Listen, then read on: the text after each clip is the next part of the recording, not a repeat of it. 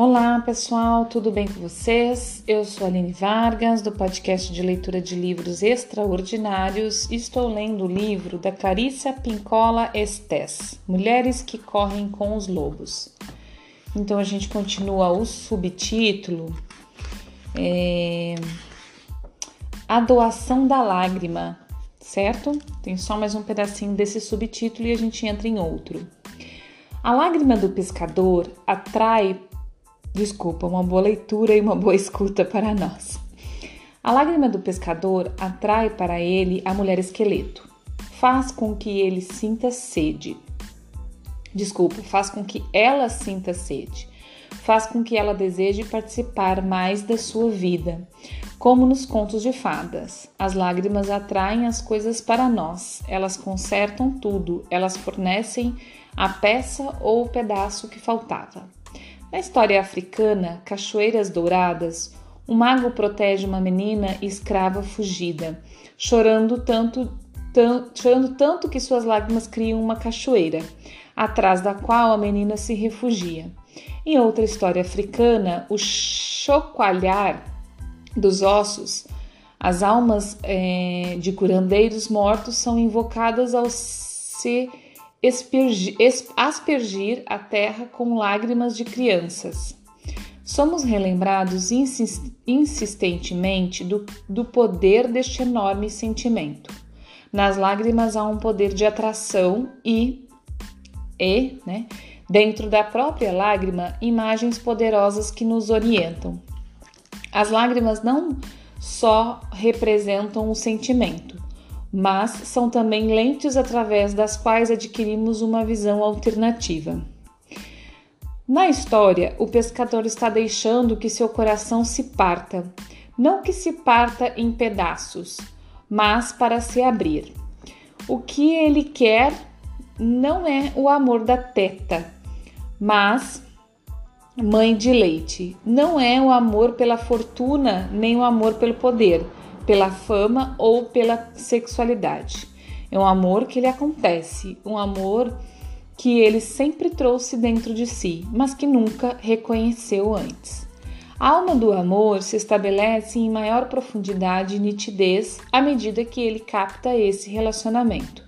A lágrima vem, ela bebe, agora uma outra coisa vai se desenvolver e renascer, renascer dentro dele, algo que ele pode dar a ela, um coração imenso, vasto, oceânico.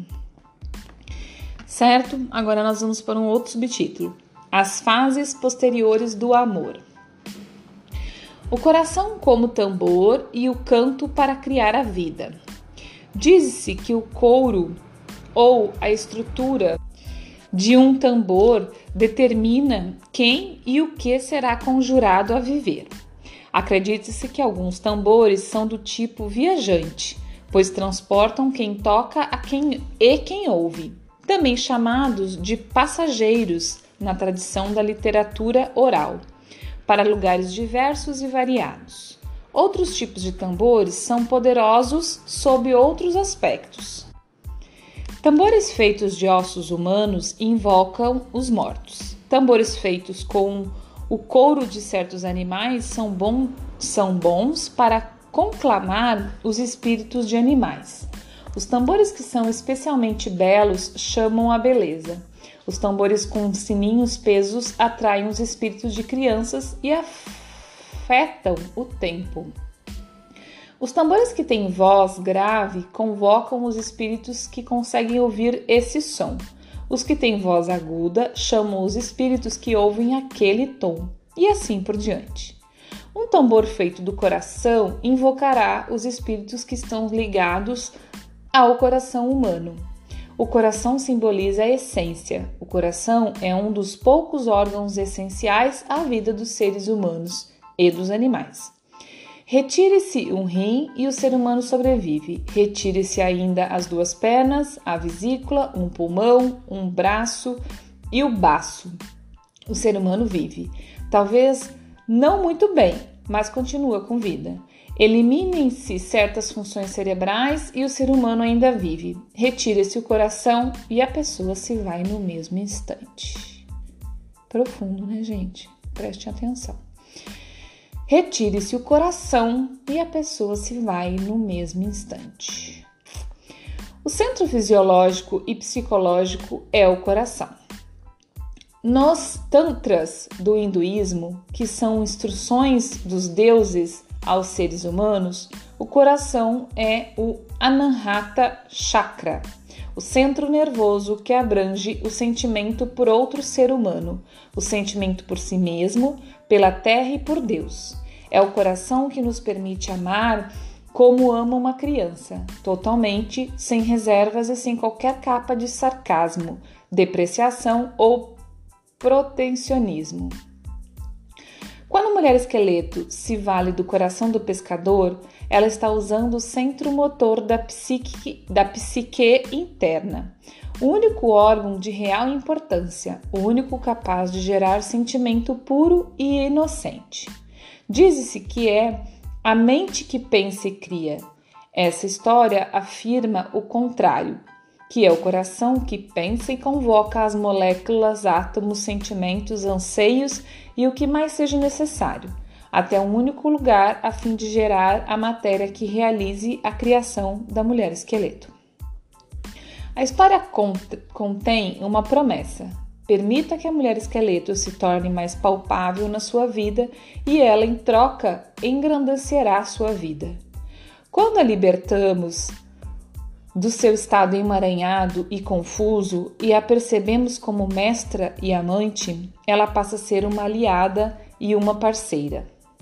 Dar o coração para uma nova criação, para uma nova vida, para as forças da vida, morte e vida, é uma descida ao reino dos sentimentos. Pode ser difícil para nós, especialmente se tivermos sido, sido feridos por uma decepção ou pela mágoa. No entanto, ele existe para ser tocado, para dar vida plena à mulher esqueleto, para nos aproximar daquela que sempre esteve por perto. Quando o homem entrega seu coração por inteiro, ele se torna uma força espantosa. Ele se torna uma inspira inspiração. Papel que no passado era reservado apenas às mulheres. Quando a mulher esqueleto dorme com ele, ele se torna fértil. Ele é investido com poderes femininos num meio masculino. Ele passa a levar as sementes da nova vida e das mortes necessárias. Ele inspira novos trabalhos a si mesmo, mas também àqueles que estão por perto. Com o passar dos anos, percebi isso nos outros e vivenciei em mim mesma. É uma ocasião profunda quando criamos alguma coisa de valor através da crença que o parceiro tem em nós. Desculpa, vamos lá. É uma ocasião profunda quando criamos alguma coisa de valor através da crença que o parceiro tem em nós, através do sentimento sincero que ele tem pelo nosso trabalho, nosso projeto, nosso tema. É um fenômeno surpreendente e não se limita necessariamente aos relacionamentos amorosos. Ele pode ocorrer com qualquer um que nos entregue o coração intensamente. Portanto, o vínculo do homem com a natureza da vida, morte e vida acabará lhe dando ideias às dúvidas, bem como enredos, situações, partituras musicais e cores e imagens inigualáveis pois a natureza da vida, morte e vida, o arquétipo da mulher selvagem, tem à sua disposição tudo o que um dia existiu e tudo o que um dia existirá. Quando ela cria, quando canta gerando carne para si mesma, a pessoa cujo coração ela está usando sente o que está acontecendo, enche-se com a criação, transborda com ela. A história também ilustra um duplo poder que vem da psique através dos símbolos do tambor e do canto. Nas mitologias, as canções curam ferimentos e são usadas para atrair a caça.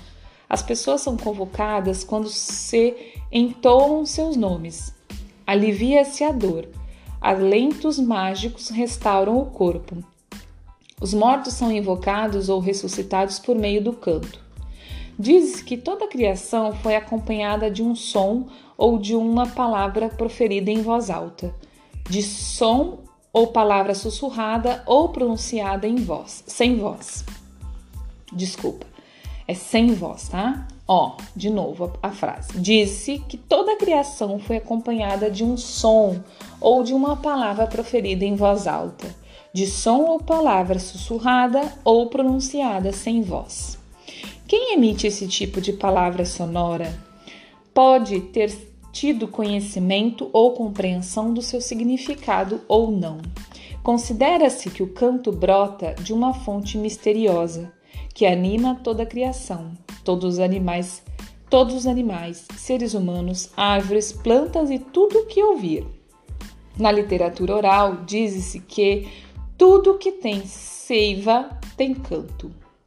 O hino da criação produz a transformação psíquica.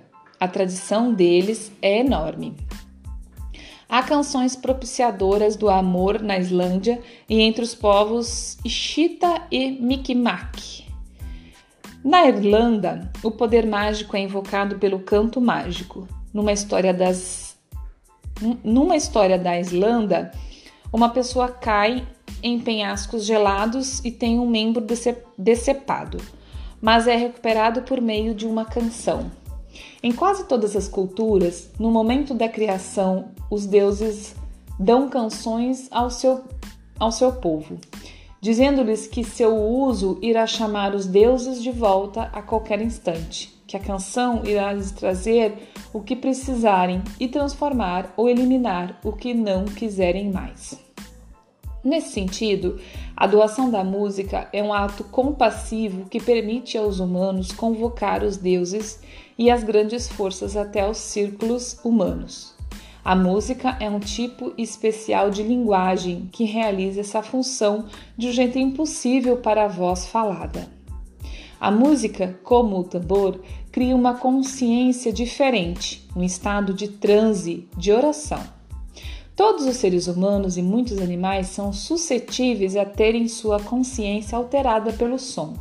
Certos sons, como o de uma torneira pingando ou de uma buzina de automóvel, podem nos deixar ansiosos, até mesmo irritados.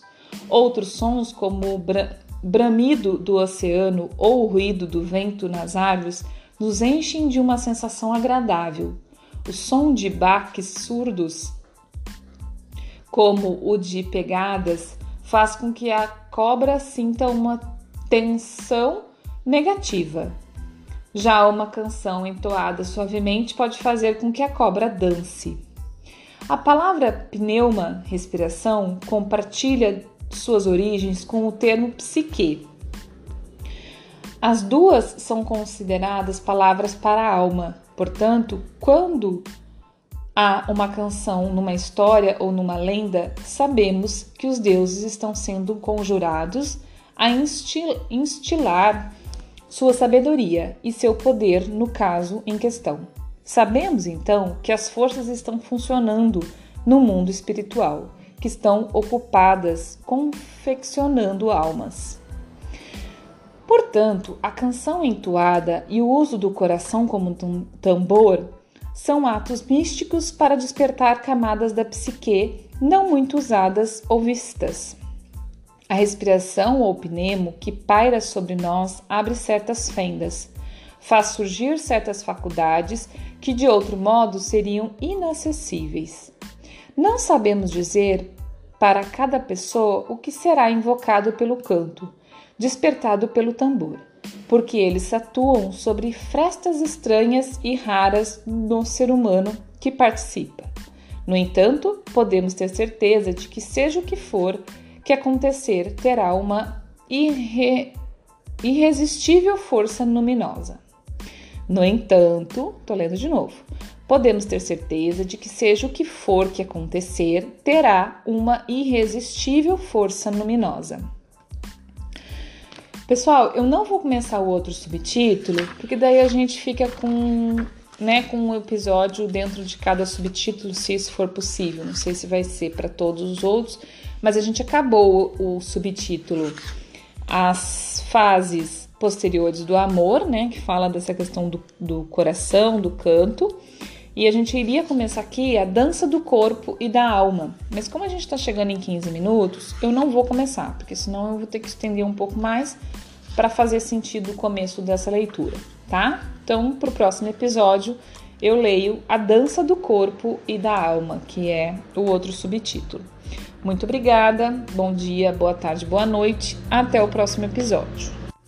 Eu já ia me esquecendo, pessoal, de falar para quem quiser, né, me deixar algum comentário é, favorável ou não, se tá bom ou se tá ruim, o que você entendeu ou que não entendeu, é, no Instagram, arroba espacolua, esse lua é L-H-U-A, tá?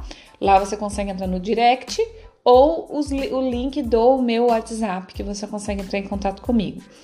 E também, se puder, se gostou, se fez sentido, compartilhe com mais pessoas, tá bom? Um abraço.